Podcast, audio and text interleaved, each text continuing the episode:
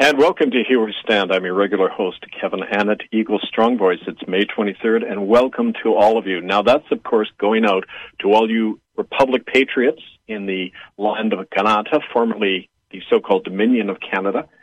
And it's also going out especially to somebody we're going to talk about today, the acting Governor General of Canada, who's really not only the head of state, but all powers are rolled onto one. His name's Richard Wagner.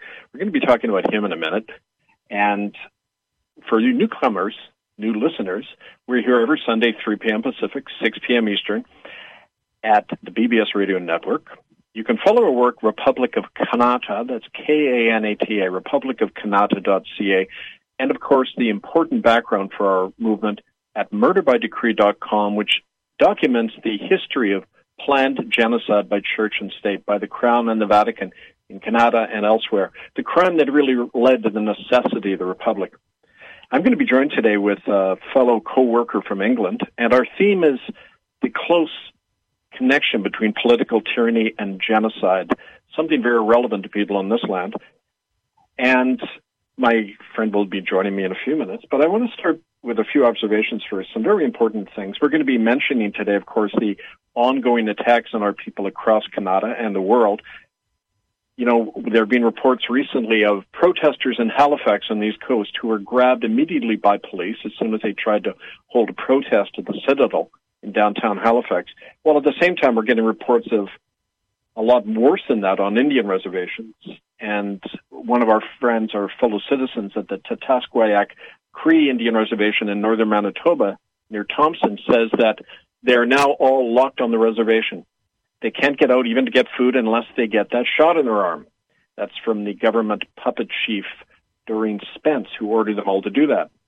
Well, we recognize now that this close connection between this kind of political tyranny and acts of genocide are inherent in our culture. I want to start with, um, since it's tomorrow is what's known as Victoria Day in Canada, in Kanata, it was that celebration we had. I remember as a kid, we used to always go out and light off firecrackers on this day to celebrate Queen Victoria. Well, I want to um, share a little anecdote about her that a lot of people don't know, and maybe after hearing this, you won't celebrate tomorrow. Queen Victoria was actually history's biggest and most successful drug dealer. She was also one of the least popular British monarchs who survived at least six assassination attempts. She wasn't the nicest person in the world either, if you recall her public comments about her own children, who she referred to as, quote, little nasty objects.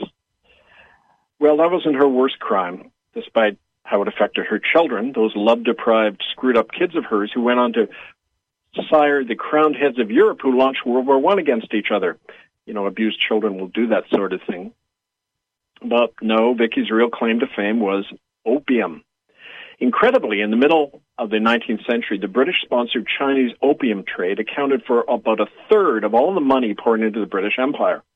So Queen Vicky launched two wars against those those little heathens over in China for having the temerity to try cur- to curtail the opium addiction that was killing off their people.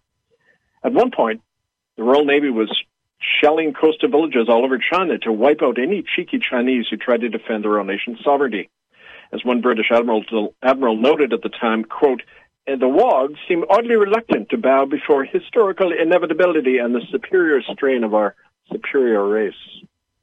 Yes.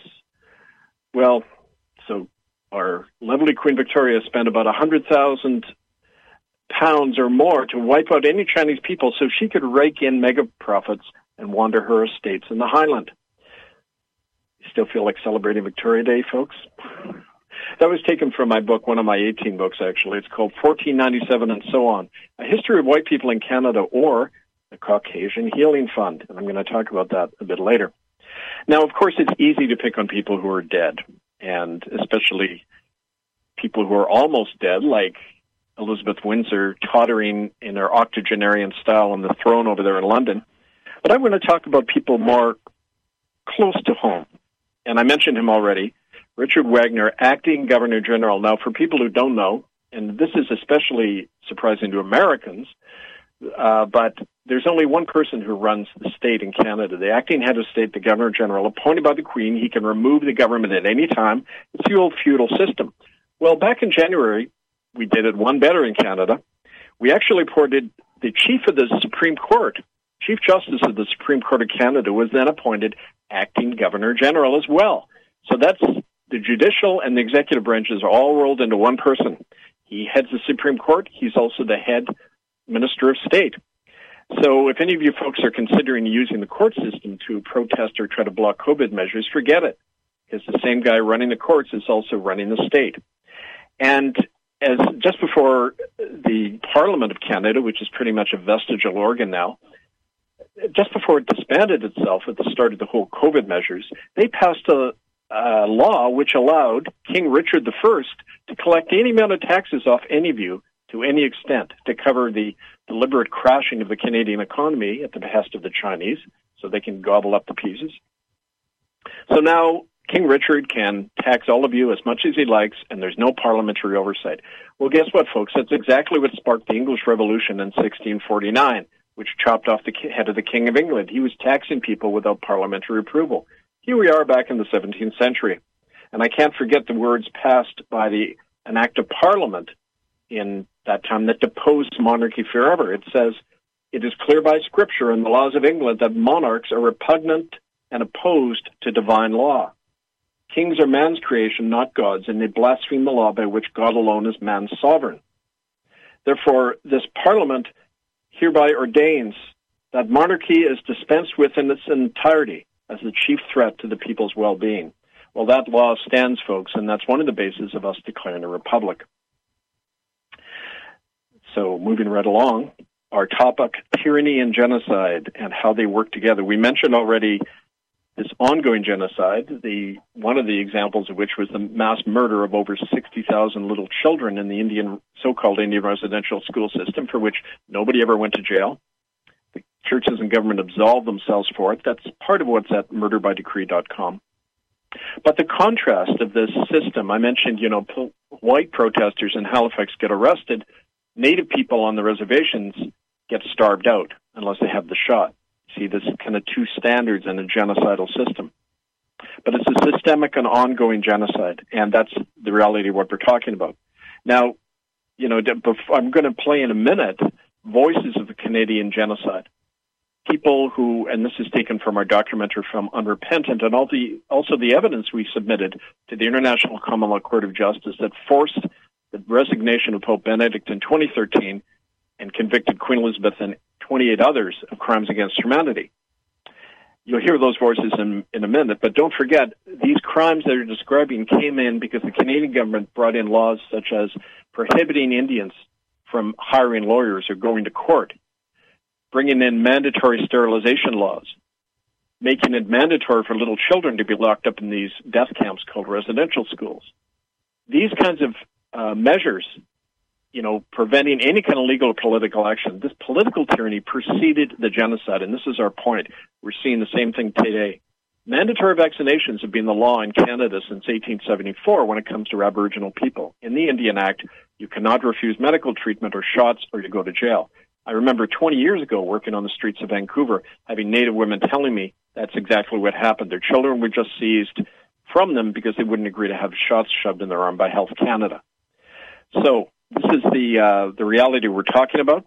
We're going to have uh, my friend Badria from England coming on to join in the commentary and the discussion about this today. But first, we're going to hear from voices of the Canadian Holocaust, these eyewitnesses, survivors of the death camps called residential schools, and we'll be back after that.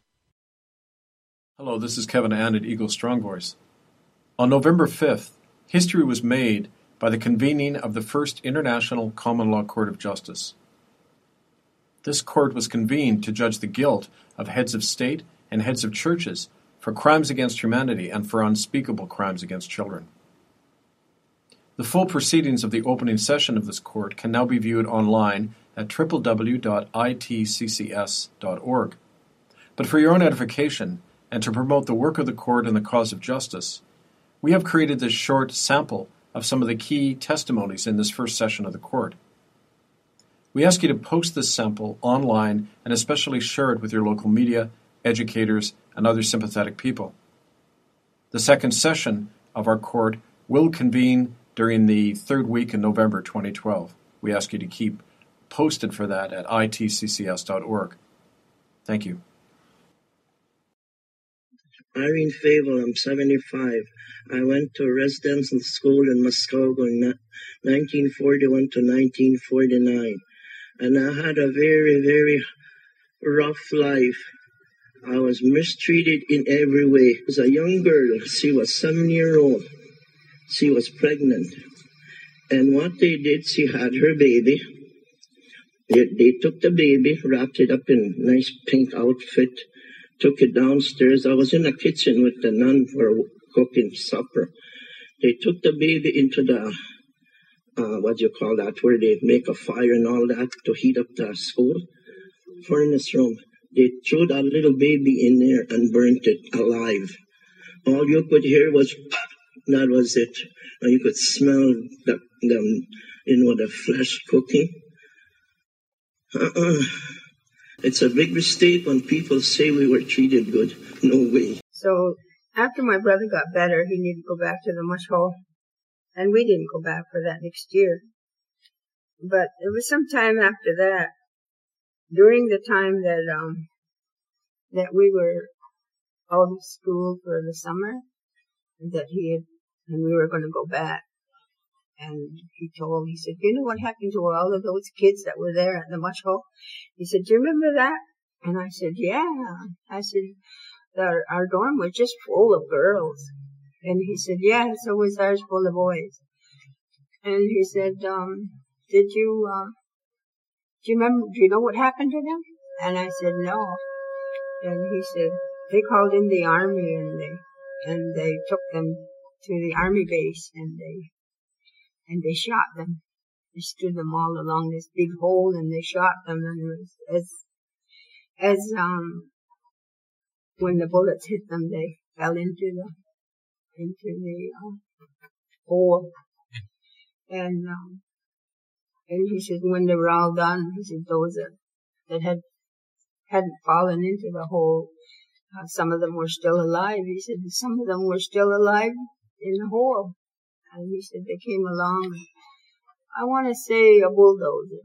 That's what comes to my mind, but I'm not really sure that my brother had said a bulldozer. They came along with a big machine anyway, and they and they shoved them all in that hole and covered it up. And um, and he says, um, that's what happened to them. And I must have been about eight, I guess, or seven or eight, somewhere through there. Let's see, that must have been 43 or 44. Here we are, second day of the dig, near the mush hole.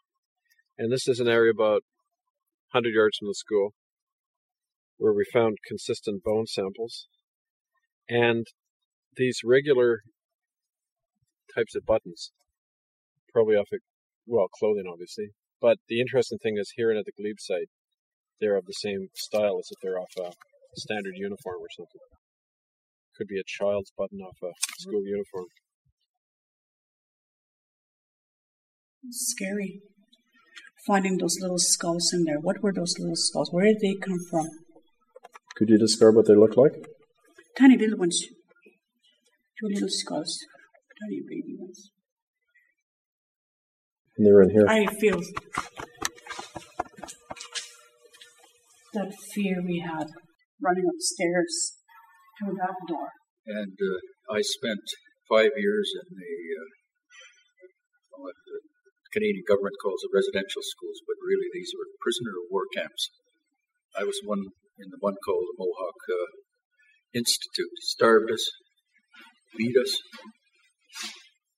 froze us, and uh, it was horrific. There was no controls in the place. Kids were always getting beat up or being put through various torture uh, uh, rituals. A lot of the kids were tortured in there. They were made to hang off hot pipes until uh, they couldn't hold on anymore, and they just fell to the floor from the roof. And uh,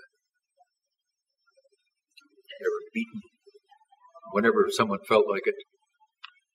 Uh, made to hold on to electric fences that and the ministry found out I was pregnant and they told me to have an abortion. And after I have the abortion to have a tubal ligation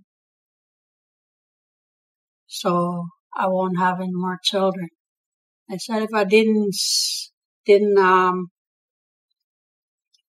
have a tubal ligation, then I would never see my daughter Patricia again. Furnace going burning 24 7, which was totally out of bounds, and, uh, and me and a friend uh, witnessed uh, two of some, the uh, sisters or brothers uh, taken uh, look like little bodies under uh, white uh, wrappings or white cloth, and they put them into the uh, uh, put them into the uh, furnace. The queen came and visited visited for about three days, uh, two three days. I don't know how long it was. I think it was about three days actually, and a lot of children went missing there.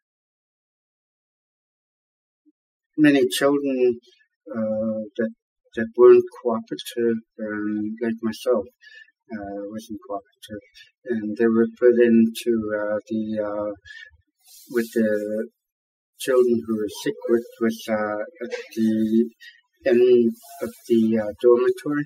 They kept the sickies there, the ones who were sick with tuberculosis, and um, they they put me and my brother Ernie in with with the ones who were sick because uh, because we wouldn't comply. Same room with people who had TB. Um, they didn't separate us. Then we were forced to play with them. The nuns made us play with those kids. We didn't want to get sick either, but they they were forcing us to play with those kids, and also they made some of them sleep with the other kids. I would have loved to have seen the uh, the perpetrators uh, severely punished for all of this. And I would, the, the greatest thing I, I would want to see is the Church of England get barred from practicing in Canada. It's just insane. Like you don't murder children and get away with it. And I work every day to protect children, and it just really bothers me that that so many of our children have been killed and, and nothing's ever been done about it. Like you read about it, and, and there's information on it all over the place, but nothing's ever been done about it. So why should these people, the churches and the government and Indian Affairs, were all in on this as well? Why should they get away with killing our children? It's just not right, and something needs to be done about it. The Canadian Holocaust. You know, when you tell that, and I've met all of those people. Uh, most of them are dead now, but you know, when you tell people that little babies were thrown alive into fires and children were shot and thrown into a ditch, you're thinking, oh, that happened in Europe with the Nazis or whoever. But no, in Canada for the last number of decades. In fact, these things continue today. They're just hidden. It's like every crime continues unless the regime in doing it is overthrown. It just changes form and location. And just a few uh, comments on that for folks who are new to this. That website, itccs.org, it used to be the website of our International Tribunal of Crimes of Church and State. And it was wiped out uh, after the tribunal. And all of that information is now located at our murderbydecree.com site under ITCCS archives. So murderbydecree.com is where a lot of the hard evidence of this is. Also, one of the voices on there, you may have heard William Combes. He was describing his brother Ernie being made to sleep among uh, and live among children who are dying of tuberculosis. It was a common method. That's why so many of them died. Germ warfare through TB, forced TB by the Catholic, Anglican, United Churches. Well, William was the one who saw Queen Elizabeth and Prince Philip take 10 children from the Catholic Kamloops residential school in October 1964, and these kids were never seen again. William was going to give testimony about that at a tribunal in London, England. He was called into St. Paul's Catholic Hospital and killed prior to that, and the week prior to that. And he died from lethal injection, according to Chloe Kirker, the nurse whose testimony we have, the nurse who treated him. He had all the symptoms of arsenic poisoning, not TB, as the death certificate shows. So this show is dedicated to the memory of these children to William Combes. And the struggle against the people who did it continues because, and I say to people, would you trust the very agencies that did this to children to put a needle in the arm of your child? Because Health Canada, that sterilized children, that did these experiments on them for many years, they're now saying that you've got to put a needle in the arm of your child. Well, that's insanity and suicide if you go along with that, folks. And that's why the knowledge of the past is so essential for what we do today. Because if you don't remember what happened, it'll happen to you next. So, in that regard, I'm going to bring on my guest, Badria from England. And uh, it's good to have you with us, Badria. Hi, Kev. How are you doing? Well, you know these these topics they have to be looked at, but I, I wanted to talk to you a bit. You know, I, I gave that uh, material to newcomers and to people who who don't necessarily know right away this whole connection between the tyranny we're facing and you know the crimes of the past and how it's all an attack on the human race. Um, why don't you? Uh, I just want to give you the chance to say something about where you live, who you are, your concerns these days, and we can jump right into the whole discussion of this phenomena we're we're all living through, this nightmare world we're we're all immersed in. Yeah, this very surreal world. Um, well, I'm Badria. I um, live in London in the UK. Um, I guess I would broadly describe myself as an artist. I don't think it's really important what I do as a job, but I feel um, very deeply connected to humanity and my fellow human beings. And over the years, um, you know, uh, we witness things and wonder whether we're just repeating these cycles as human beings, and why is it that we don't learn from from the horrors that we know that have been committed by people such as ourselves, you know, and what, why do we keep perpetuating this this fear cycle, this um, destructive cycle? What is it within us that um, keeps either being, you know, perpetuating it, being complicit in it, being whatever it is that's going on? But I think what's happening at the moment is all part of that that Very bigger much. picture, really. Yeah very much. I want to ask, you know, what is it like for you living in, in London? I mean, it's a huge city. What is it like to live there now with all the, the COVID dictatorship happening? Like in a day, what do you see, um, including among the people there?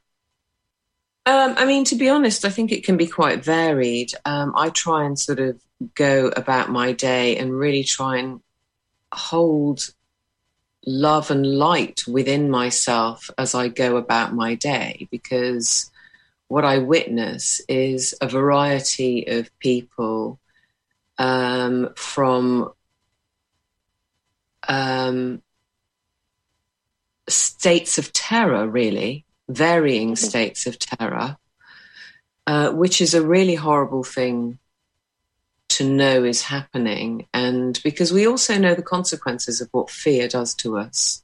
You know, people bang on about science so much nowadays, but science also knows the consequences of fear within our bodies and within our minds and within our emotions. And the fact that fear has been perpetuated for so many months now, I just find really cruel. Um, I mean, I've had a few incidences where people have literally jumped out of my way and I really feel I, I feel for them because you just go, my God, you, yeah. you you're sort of perceiving me in some way as a as a walking weapon, right. which I'm not, and I understand the kind of physiological things that happen when you're frightened. We all know that, really. We've all been frightened in some situation or other, and we know the kind of things that we feel within ourselves. And to be feeling that on a consistent level for over a long period of time takes its toll on people. Yeah. Um, but other than that, I also have some lovely encounters with people, you know. Um, I think for a long time people avoided eye contact. I, I feel that people are seeking out eye contact maybe a bit more yeah. now. Um, people I think people, whether they're conscious of it or not, are missing the human connection. We're all meant to connect with each other. We're all connected ultimately, mm-hmm. energetically. Um, Did they have uh, quarantines? yet? Uh, like curfews, I'm Uh, sorry. Curfews? curfews. I we we're not under curfew at the moment although i say that and i don't watch mainstream media so i just kind of um i just leave the house and go about my business really. Um and you know I, I don't actually go out that often really. I quite like staying quite close to home. Um Well, it's interesting Yeah. what you say about energy too, because I find that you know just going around without obeying any of their regulations. Um, I often say to people, we don't have to worry about the state or the cops first. We have to worry about the cop in our own head. It's telling us what to do, what not to do, right? And when you break through Yeah. that energetically and you stand in your own power, it's amazing. They don't touch you. There isn't any opposition. It's almost like it's an illusion. yeah and and i feel when you are strong within yourself people feel that energy and they i think people naturally want to stand in their own power in their own strength but again it's the fear that sort of makes that feel like it's not an easy thing to do Right. and yeah. I think society has sort of um, in its many different ways eroded collectively people's self-confidence people's um, trust in their own inner wisdom. Um, i just feel certainly over the past couple of decades that that has really escalated. You know we're all addicted to, in some way or other to to things like devices. So we there's a kind of really strange ritualistic thing that i think people have got into you know checking phones doing this doing that. And then it's kind of now morphed into this kind of mantra of these groups of threes of things that people are supposed to be doing you know hands It's face space whatever it is you yeah, you talk about uh, ritual and and all that. It, there's a whole magical quality to this, right? And um, you know that we don't see.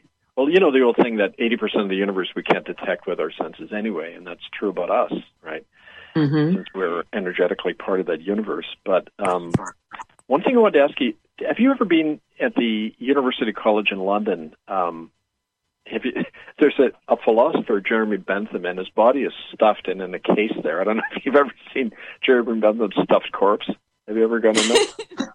No, no, I haven't. Whereabouts is it located? Because University College I, I London went has there. quite a few different It, it's near Bloomsbury somewhere. I remember going in there and saying, "Who is this guy in the case?" Right?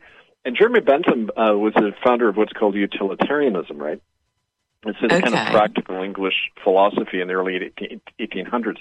But um, uh, he invented this thing, a model for a prison. And what's really interesting is it's really the model for our society now. It's called the panopticon, which means all-seeing eye, which in fact is a Masonic symbol, right? The all-seeing eye. You have it on the American Mhm. dollar and that. But he said a prison and a society should be run whereby all of the inmates think they're being watched all the time. So the, the panopticon was a circular prison, and at the very center was this tower.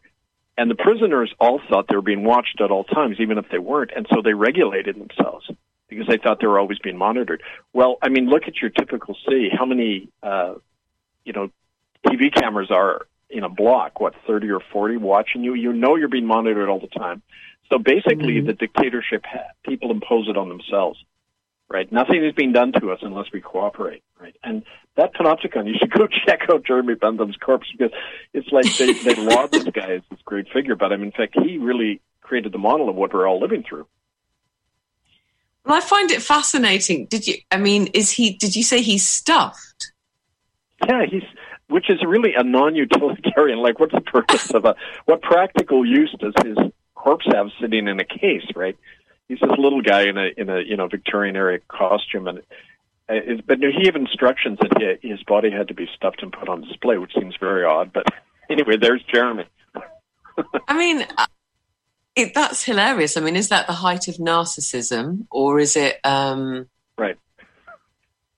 You know, I mean, the, the fact that you've just said that he left instructions for that to happen is quite interesting, yeah, isn't it? Unless, unless it's a fake story, because his whole philosophy was you shouldn't, nothing has any meaning unless it has a practical purpose, you know, and, um, it was kind of the, the, the, the ideology of the modern world, right? There's, there's nothing except the value except that which serves a certain end, right? Yeah. So anyway, So I just thought what- it meant to What what purpose that. was he thinking he was serving? A reminder of his ideas, maybe. Probably. he, he moved in fairly upper crust circles, so I mean, you know, I'm sure he got what he wanted. But my my point was that that's really the model of what we're living under, and people need to realize that most of your, your fear is in your own head. Because so what if you're being monitored? I mean, uh, you know, it, it, who's you, got to turn it around. And, and interesting, one thing Bentham said at one point was he set up these panoptical uh, panopticon uh, prisons in various countries, and he tried to name one up in Russia.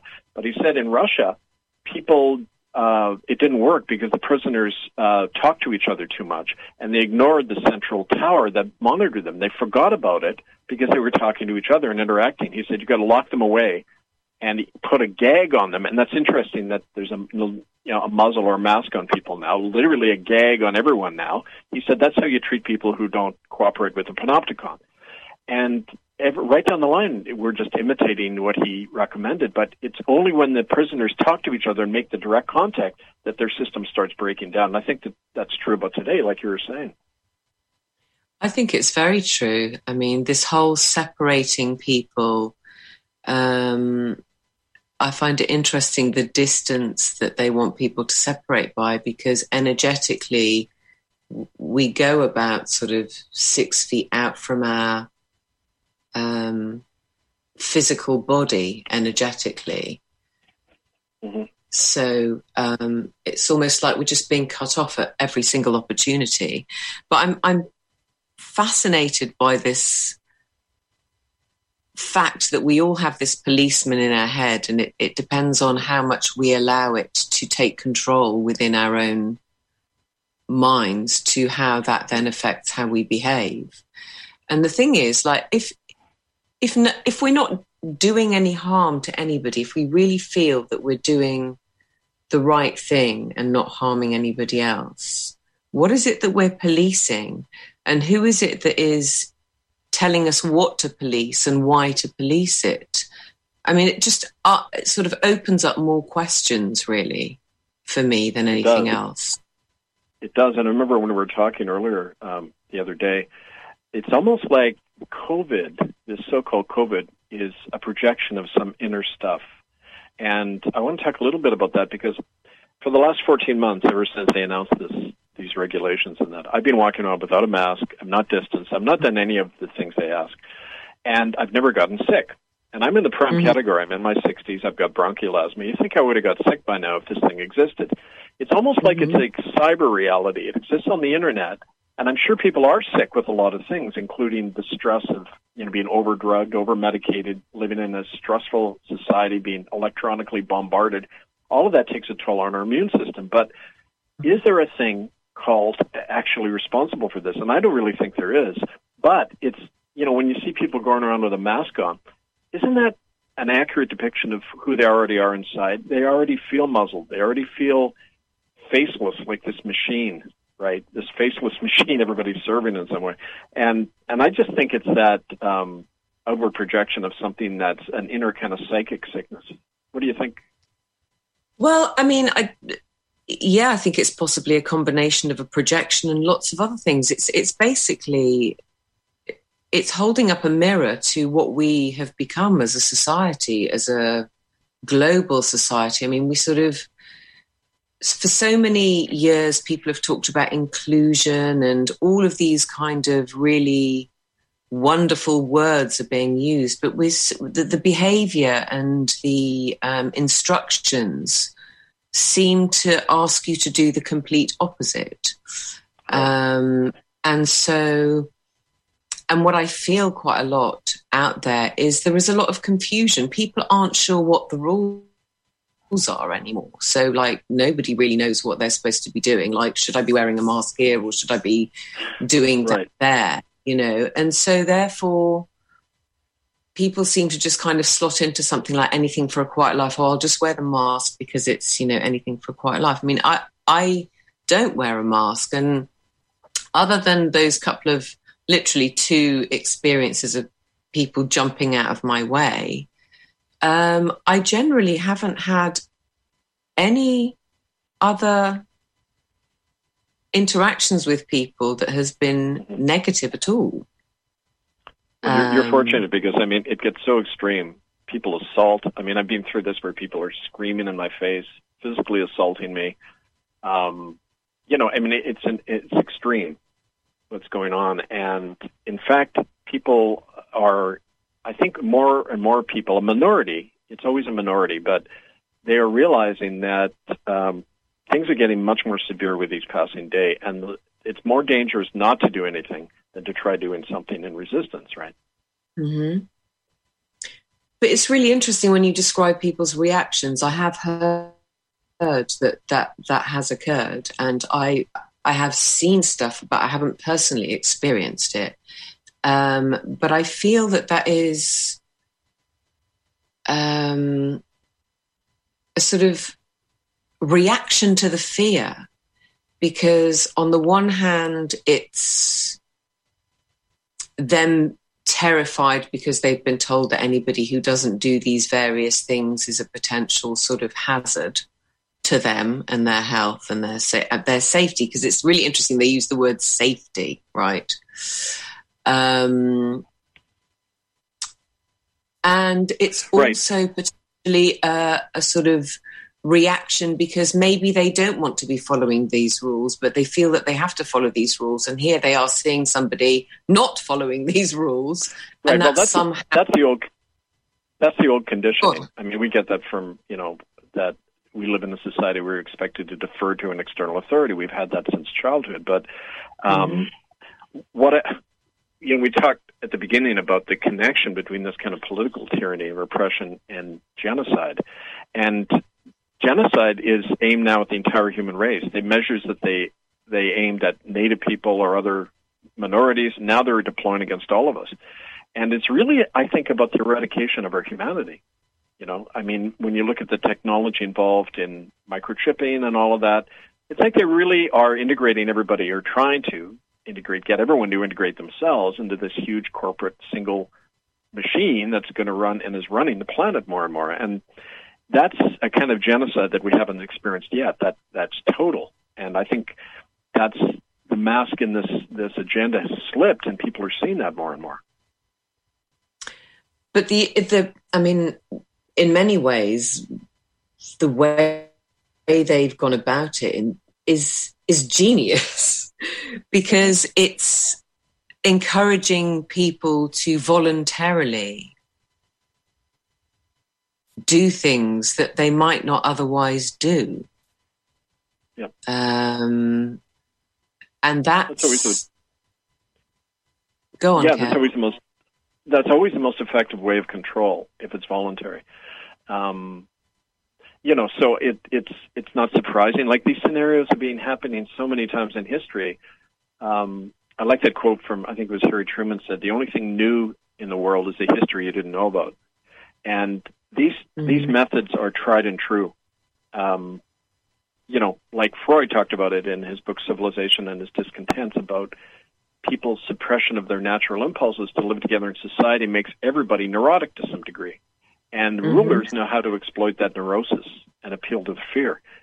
You know, um, so I mean that's part of it for sure. Also, the the fear, like you say, makes people suppress their own inner truth so they feel and also that's also been sort of ramped up in the sense um, the way society has sort of um, been going over the past few years certainly. Sort of feeling like you can't say anything in case you offend somebody. It's like people get offended about so many different things just a different point of view.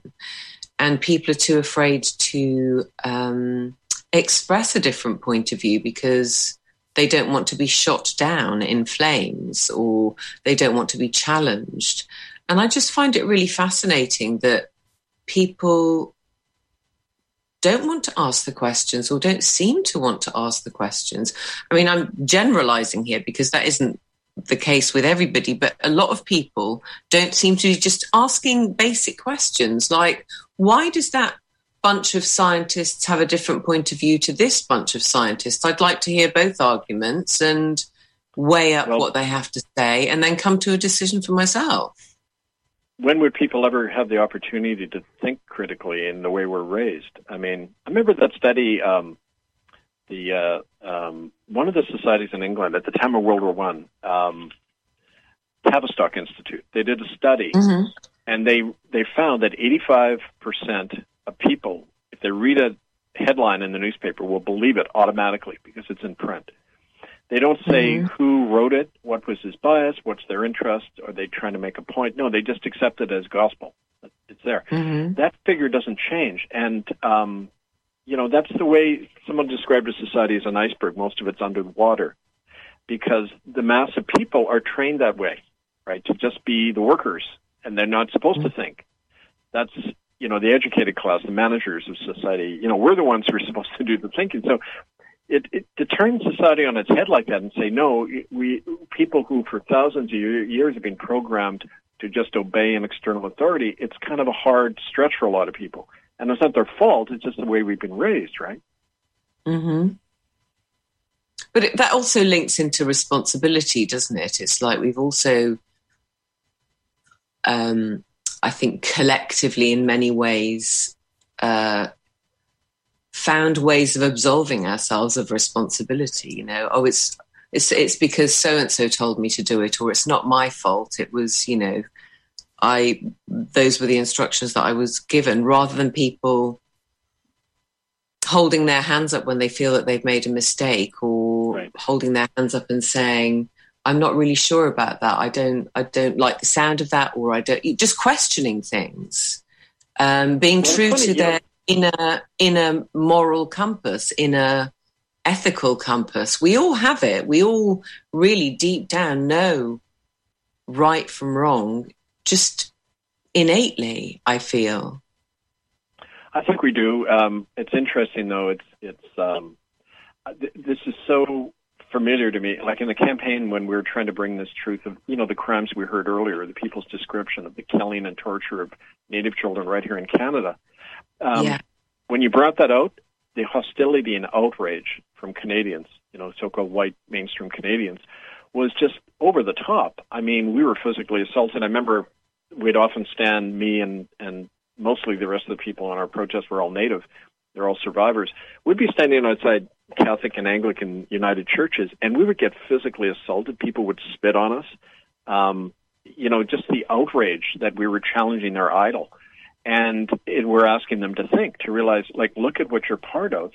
And it's so analogous to right now. I mean, this is so deja vu for me. I'm not, I, I, I find personally, I'm not suffering the trauma that a lot of people are that, like, what happened to our world? Well, I mean, hello. The, when you live through, when you're a targeted individual and you live through the society, you see it for what it is. And mm-hmm. it isn't surprising to me, but people are still in a state of shock and I think that's part of the difficulty in in, in getting them uh, either taking responsibility or or taking action, right?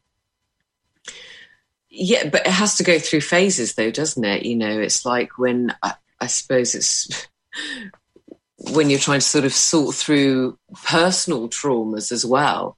Um, you know, you can be in denial for a certain amount of time for, for for whatever reason for protection quite often actually protecting your own feelings so it's easier to deny something or numb it or do whatever you do yeah. and it feels like that is happening on a sort of mass scale at the moment mm. it, it's too awful to contemplate, like the description that you're saying about the, the treatment that you've had, people spitting on you. People can it's too much to bear for a lot of people to think that these things have actually been done by fellow human beings. So they attack because that yeah. keeps that information away somewhere, somehow in, in, in sure. their sort of um, being. But yeah. you can't run away from this stuff forever.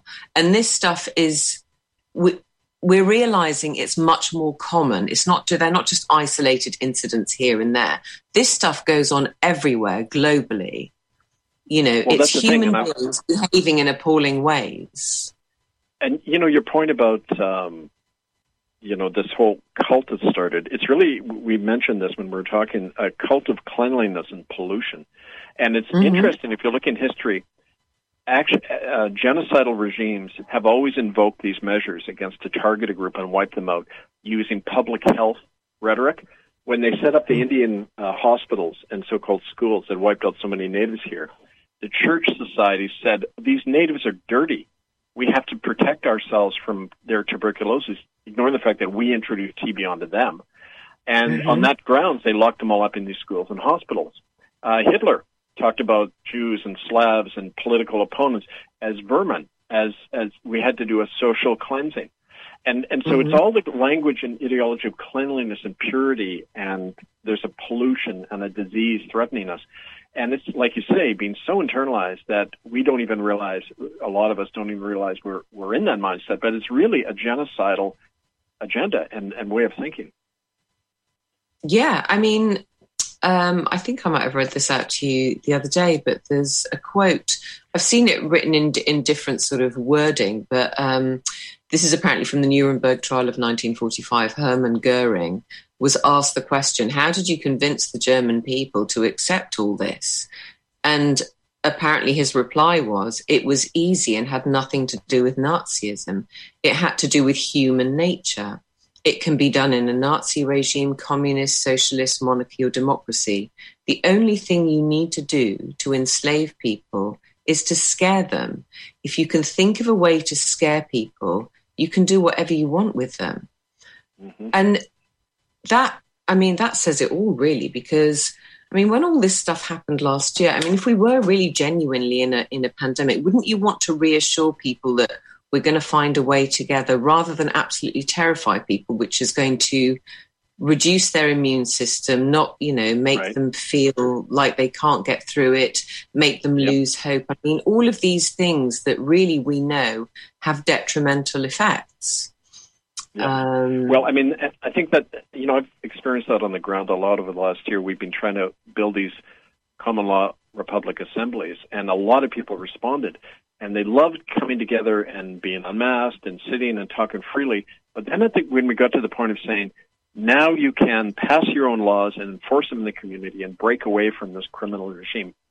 Very few people were willing to do it. A lot of them started dropping away because it meant letting go of fear with responsibility and looking their fear in the face. And there seemed to be a dependency on their own fear and conformity to the status quo. And that's hard to break in most people, it seems.